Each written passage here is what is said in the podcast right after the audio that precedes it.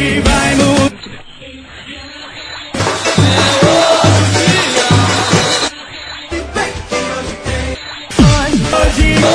Hoje tem!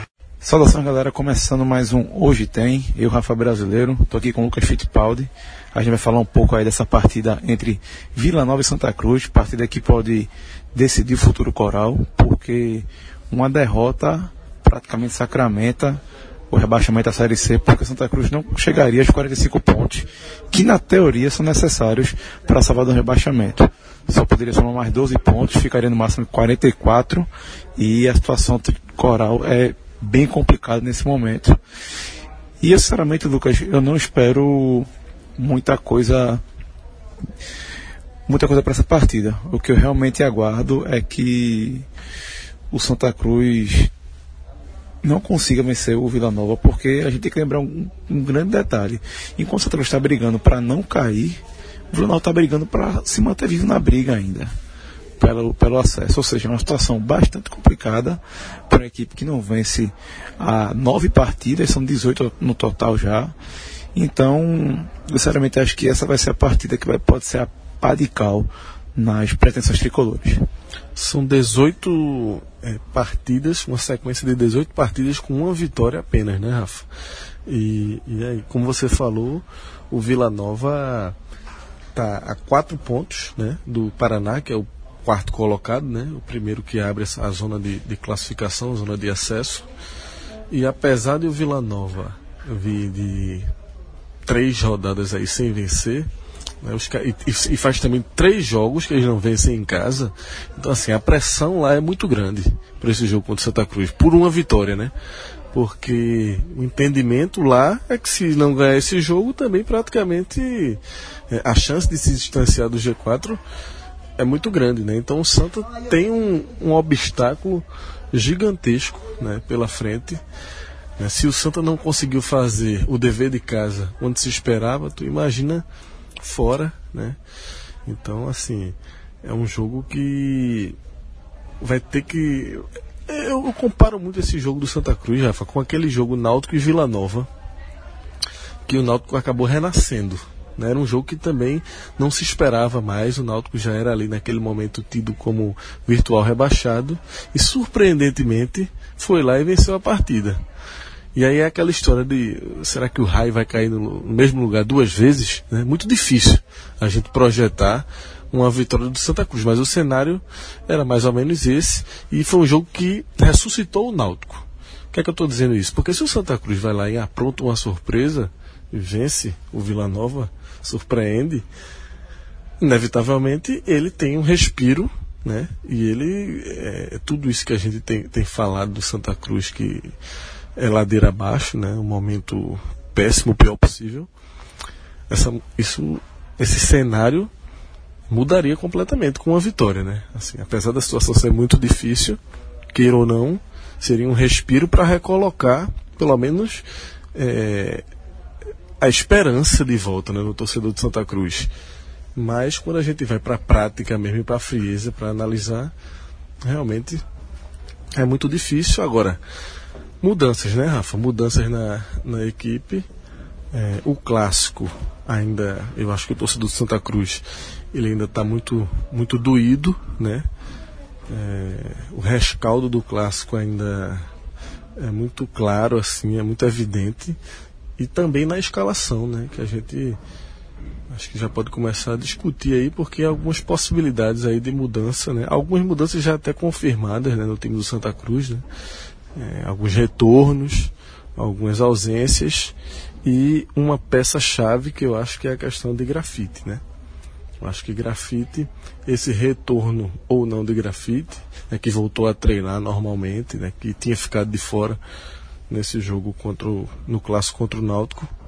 Eu acho que Martelotti não confirmou, né, se ele volta ou não, mas eu acho que é o ponto-chave. A gente vai discutir mais as outras mudanças, mas eu acho que o ponto-chave é essa situação de Grafite, porque, pelo menos no meu entender, apesar da derrota do Santa Cruz para o Náutico, o time teve um bom comportamento ofensivo durante boa parte do jogo, uma mobilidade lá no setor do ataque, faltou eficiência, faltou nas finalizações, me pecou naquele último toque, na hora de botar a bola para dentro, apesar de ter feito 2 gols, faltou um pouco mais de eficiência, claro, mas eu particularmente gostei do comportamento de Ricardo Bueno ali com o André Luiz, com o Bruno Paulo, e não sei se Martelotti vai abrir mão disso para voltar o Grafite. Eu acho que essa, a gente falando da questão tática do jogo, seria a grande questão.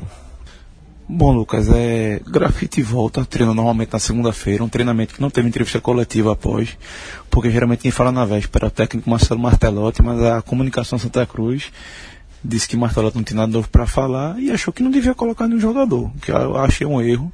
É um modo de blindar a equipe, talvez, mas eu acho que os jogadores ultimamente não têm mostrado problema algum com isso.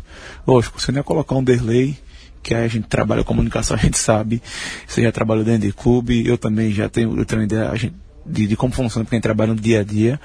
Lógico, blindar o jogador, mas, por exemplo, um Primão, quando o jogador estava voltando, acho que deveria falar, um Grafite, que ficou fora da última partida, líder do elenco, deveria falar, mas, enfim, direção de Santa Cruz.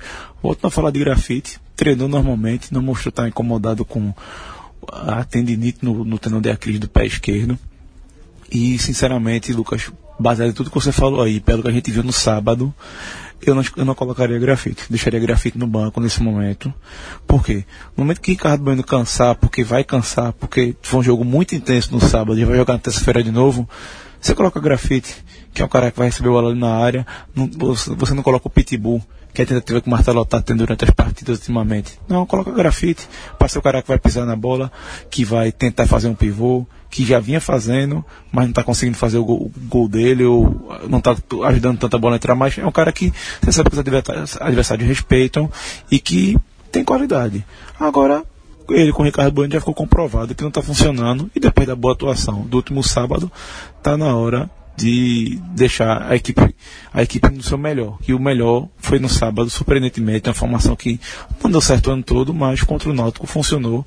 O que não funcionou foi a defesa saber segurar o Timbu e a arbitragem ter atrapalhado. Então, Lucas, as outras alterações são as seguintes: o Valberto entra na vaga de Nininho, lesionado, mas Nininho, essa alteração devia ter acontecido até na partida, até a questão de Martelotti depois do jogo, e ele disse que Nininho deu 3 piques, por isso que ele manteve, só que ofensivamente funcionou, defensivamente não. Dico deitou e rolou nas costas dele. Na cabeça de área, não tem João Ananias lesionado, Derlei suspenso, entra o Wellington César, que já voltaria de suspensão, e entra Thiago Primão, que não jogou na última partida, não foi relacionado, mas treinou normal, já vem na transição. E a grande dúvida que a gente falou seria no ataque, se Grafite volta ou não. Na minha opinião, não deveria voltar, mas na cabeça do Martelotti pode ser que volte, e eu acho que Bruno Paulo, André Luiz deve perder o lugar, e acho que vai terminar sobrando para André Luiz nessa dividida aí, porque todo mundo, eu acho que eu sou uma das poucas vozes que distorce disso, eu acho que Bruno Paulo mais uma vez não foi na parte da boa, a parte dele sempre arisco, aquele cara que pega a bola, que dribla, mas no final das contas não produz. Quando produz, foi uma bola que Jefferson bateu, ele botou na trave, e depois, e pra mim só ficou, por isso achei até que o André Luiz foi mais agudo do que ele pelo outro lado, mas cabeça de técnico a gente não sabe, né? Então a escalação deve ser Júlio César, Valber, Anderson Salles, Guilherme Mates e Yuri. Meio de campo, Wellington César, Thiago Primão e João Paulo. No ataque, Bruno Paulo, Ricardo Bueno, Grafite e André Luiz. Vamos aguardar aí para ver o que é que a gente pode esperar. Essa formação te agrada, ou tu acha que vai terminar que o meio de campo ficando desprotegido? Não deixa de ser uma escalação ofensiva, né? Vamos ver como é que volta, por exemplo, o Thiago Primão, né? Que já faz um tempo que está fora, né? O Wellington César será o único volante, pelo menos é um volante cão de guarda, né? No estilo pegador ali, para dar essa retaguarda. E assim, também na situação que o Santa Cruz está hoje, Rafa, eu acho que o Santa é uma escalação que, pelo menos em tese, na teoria, propõe que o Santa vai buscar o jogo, até porque o Santa tem jogado. O Santa não tem conseguido vencer, né? Como a gente já falou aqui, a sequência é horrível. 9 jogos sem vitória, 1 vitória em 18 jogos. É um turno inteiro com 1 vitória apenas. É algo inimaginável e absurdo. Mas futebol, na medida do possível, dentro das carências e da certa limitação, o time tem jogado.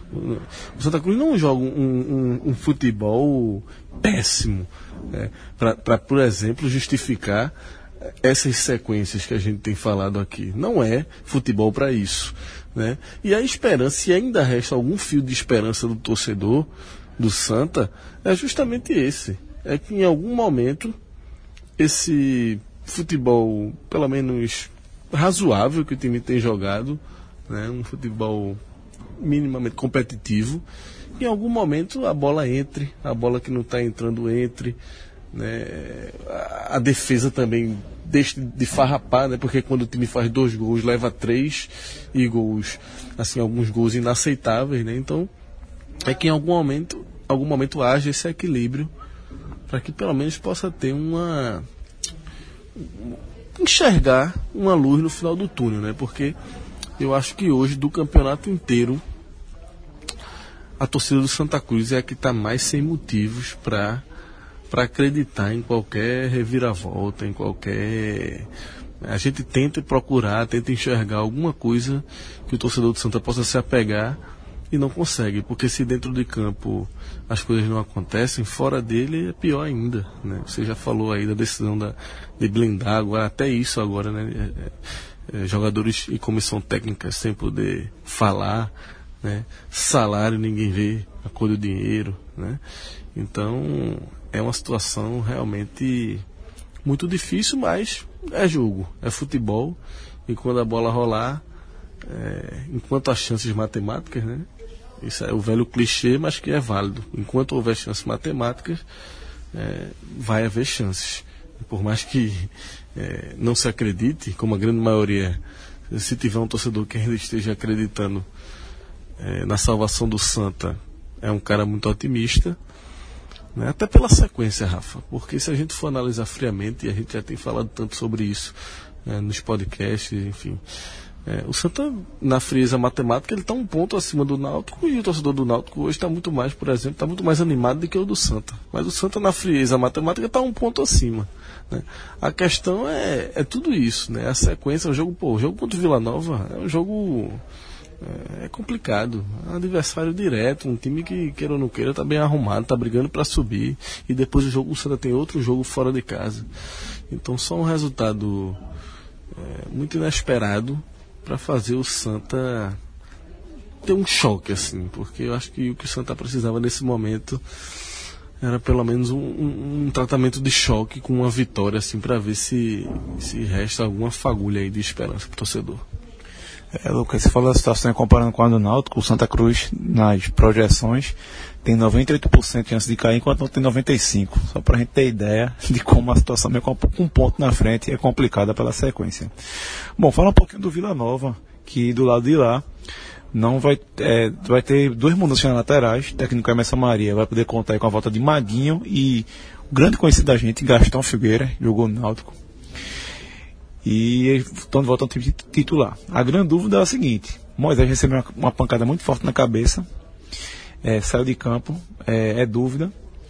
E Thiago Adam, que é seu reserva direto, imediato, não vai poder jogar porque está suspenso. Aí não sabe se vai ter condições do Alípio ou do Moisés jogar. Aí entra Moisés ou Alípio. E assim a escalação deve ser: Luiz Carlos, Maguinho, Alemão, Wesley Matos e Gastão. No meio de campo, Giovanni, PH, Fagner e Alain Mineiro. Lá na frente, como eu falei, Moisés, o Alípio e o Alisson comandando o ataque e jogando de Santa Cruz. Agora, Lucas, abre aí, por favor, a tabela, para a gente só tentar encontrar algum modo de salvar o Santa Cruz aí, que eu acho que vamos ver quem é que pode ajudar o Santa Cruz nessa rodada. Se é para ser otimista, Rafa, eu vou dar aqui, fazer uma lembrança aqui, né, antes da gente olhar a tabela, que foi a vitória do Santa, apesar de fazer tanto tempo, mas a vitória sobre o Vila Nova, né, que quando a gente fala dessa sequência de uma vitória em 18 jogos, foi a vitória sobre o Goiás, no Arruda, né, há 10 rodadas atrás, né, que já são 9 jogos sem vencer. Mas antes dessa, a outra vitória tinha sido contra o Vila Nova, né? 1-0 no Arruda, E assim, um jogo que também foi bem disputado. O Santa ainda, se eu não estou enganado, era Givanildo ainda, né, ali. Givanildo Oliveira, o técnico. E o Santa não fez uma grande atuação no dia, mas conseguiu vencer. E fica... São tão raras as vitórias do Santa Cruz nessa segunda parte da Série B que... não deixa de ser uma boa lembrança, um motivo, se o Santa Cruz, o torcedor do Santa quer se apegar a alguma coisa, é lembrar aquele resultado contra o Vila no Arruda. Bom, Lucas, a rodada já começou na segunda-feira, né? Teve um empate entre Luverdense e Inter. Esse empate, assim, o melhor, lógico, era uma vitória do Internacional, que o Luverdense foi para 40 pontos, mas... de certo modo, já o Luverdense não ter ganhado é um fato positivo para o Santa Cruz. Seguindo aqui, na terça-feira, no mesmo horário de jogo do Santa, tem Criciúma e Boa Esporte. Aí o tricolor tem que estar fechado com o Criciúma, não tem para onde correr, né? Criciúma, até porque o Boa Esporte é um adversário direto, né? Ainda ali, né? Com 40 pontos. E é o próximo adversário do Santa, né? Depois do Vila, o Santa tem esse jogo fora de casa mais uma vez contra o Boa. E nesse momento é sempre bom, né? Você ter um adversário direto, porque é a chance de você, por exemplo, poder até encostar de vez, né? Ali, diminuir essa diferença, que ainda é grande, né? Hoje o Santa está a 7 pontos do primeiro time fora da zona, que é o Guarani, né? Mas está a 8 do Boa. Então tu imagina que essa diferença, na melhor das hipóteses, ela pode ficar a 2 pontos, né? Se o Santa... vence o Vila Nova, o Boa perde esse jogo dessa terça-feira, e depois no confronto direto o Santa vence, cai para 2, e aí não tem como dizer que se essa diferença cair para 2 pontos, faltando 3 rodadas, é claro que o Santa vai estar na briga, né, Rafa? Na sequência... na sequência a gente tem no mesmo horário América e ABC, jogo que não vale de nada. Agora o jogo seguinte é Náutico e Paysandu. E aqui, eu sinceramente, Lucas, eu não sei o que é melhor para Santa Cruz. Se é o Náutico vencer e poder ultrapassar o Paysandu... Não, aqui não, o Paysandu está 42, vamos ser realistas. O melhor aqui é o Paysandu vencer, que aí segura o Náutico, que aí não fica mais na briga com o Santa. E também o Santa Cruz vai enfrentar o Paysandu em breve, na penúltima rodada. Ou seja, é um adversário que o Santa Cruz vai visitar... sempre está preocupado com mais nada, com rebaixamento, nem com uma chance de acesso, vai estar na marola. Então, melhor a vitória do Paysandu, né? Com certeza, porque aí o Paysandu com 42, ele já praticamente segurou a permanência dele. E o Náutico, queira ou não, pode ser... muita gente, inclusive, está esperando o velho e famoso, tão falado X, né? Na noite dessa terça-feira, que seria a ultrapassagem do Náutico. O Náutico ultrapassaria o Santa Cruz, né? Se o Náutico vencer e o Santa não, o Náutico ultrapassa o Santa. Então, o Náutico hoje é adversário direto do Santa. Com certeza aí seria o melhor resultado, uma vitória do Paysandu.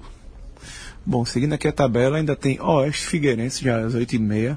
Aqui a turma tem que ser fechada com Oeste, porque o Figueirense ainda está ali, está 42 pontos, mas termina até que no final das contas, pode ser que não valha nada, mas se eu passar para alguém, torce para o Oeste, né? O Oeste está inserido diretamente na briga pelo G4, e o Figueirense, queira ou não, ainda com 42. Assim o que eu falei para o Paysandu vale para o Figueirense. O Figueirense praticamente já salvou, né? Até pela crescente que teve nas últimas rodadas, e já com 42 pontos, está precisando aí de mais uma vitória para salvar, então. Mas se é para escolher um, com certeza o Oeste. Bom, seguindo aqui a tabela, tem Brasil de Pelotas e Paraná. Paraná lá no G4 e Brasil de Pelotas com 39. Ou seja, a turma tem que estar fechadíssima aí com o Paraná, né? Esse Brasil de Pelotas é um time que vale a pena secar com força, porque foi um time que oscilou bastante durante o campeonato. Em determinado momento, até recentemente, ninguém cogitava que ele pudesse... brigar diretamente, entrar diretamente nessa briga contra o rebaixamento, mas a verdade é que hoje ele está inserido, né? E é um time que, assim, o Brasil não tem toda essa cancha de Série B, não tem, então eu acho que vale a pena demais aí o Santa Cruz tá secando, e é um jogo dificílimo, né, para o Brasil, porque o Paraná é o quarto colocado hoje, é um time melhor do que o Brasil, né, e vai com tudo para ganhar esse jogo. Então é um jogo bom de torcer você tem motivos para acreditar numa vitória do Paraná, por exemplo. E é importante também o Paraná vencer para chegar aqui no Arruda na próxima terça-feira, talvez aí com já totalmente inserido não na briga, mas próximo da classificação, né? Sem se preocupar tanto com esse resultado no Arruda. A parte seguinte é Londrina e Goiás, parte que não interessa Santa Cruz de maneira alguma. Agora as duas últimas da noite são bem importantes. Ceará recebe o Guarani no Castelão. A turma tem que ser fechada com o Ceará, não tem pra onde correr. E o CRB recebe Juventude no Rei Pelé. E o Santa Cruz também tem que torcer aí pro CRB, que nesse momento na zona de rebaixamento, já após a parte entre Luverdense e Inter, tá com 39 pontos, tem que torcer pro CRB também não se dar bem, né? Rafa, o Guarani é o grande alvo, né? Porque é o primeiro time fora da zona, a distância pro Santa é de 7 pontos, né? E é um jogo, assim, que se der a lógica, a tendência é uma vitória do Ceará. É outro jogo bom de torcer, assim. E o CRB com 39, só que dentro da zona, né? Mas também um adversário direto, um dos principais alvos do Santa, né? E, só que aí é mais complicado esse jogo, né? De você esperar um resultado favorável ao Santa Cruz, porque para mim o CRB acaba sendo favorito nesse jogo pela necessidade que tem de vitória e porque o Juventude também não é lá esses times para... não é nenhum bicho-papão, longe disso. Então, mas o torcedor do Santa tem que torcer aí para uma vitória de Juventude, sem dúvida. Então é isso aí, galera. Esse foi Hoje Tem. Eu torcer por quem? Espero que não seja o último, porque Santa Cruz foi... não tem como ser rebaixado matematicamente nessa rodada, mas se perder com 44 pontos é quase impossível. Então a gente se vê nos próximos programas do 45 minutos e vamos ver o que o Santa Cruz consegue. Porque tem isso, né, Rafa? A regra do podcast é clara, né? Se para fazer graça, ninguém vai estar fazendo graça aqui, não. Quando a matemática confirmar, acabou-se Hoje Tem e acabou-se o telecast. Acabou, né? O telecast. A gente fez isso ano passado e, assim, é regra, né, lei? É porque ninguém tá aqui para fazer graça e para brincar, não. Nossa, até porque, veja só, você como torcedor, você ouviria um programa que seu time rebaixado... Eu vou dizer a você, Rafa, é a única situação... Eu, como torcedor... É a única situação que eu sequer iria a campo. É meu time rebaixado, sem nenhuma chance mais, porque aí eu acho que aí é uma coisa sem sentido, perde o sentido, né? O futebol é, sobretudo, um esporte de competição. E aí você deixa de ter a competição, porque já acabou. Então já não tem mais nenhum sentido. Então vamos ver aí se o Santa Cruz... Acho que o objetivo do Santa hoje, é o que a gente vem falando pro Náutico há algum tempo, até pro próprio Santa Cruz, é tentar adiar esse final matemático, assim, né? Enquanto puder sobreviver, enquanto puder respirar e estender uma rodada a mais, né? E ir levando, acho que a meta hoje é essa, porque se você para e olha para a matemática friamente e vai pensar, não, tem que ganhar 4 das últimas 5, aí você vai jogar a toalha antes. Então tem que pensar nesse jogo contra o Vila Nova como uma final, mais uma, e para seguir respirando no campeonato até onde der. Então é isso aí, galera. Um forte abraço, até a próxima. Tchau, tchau.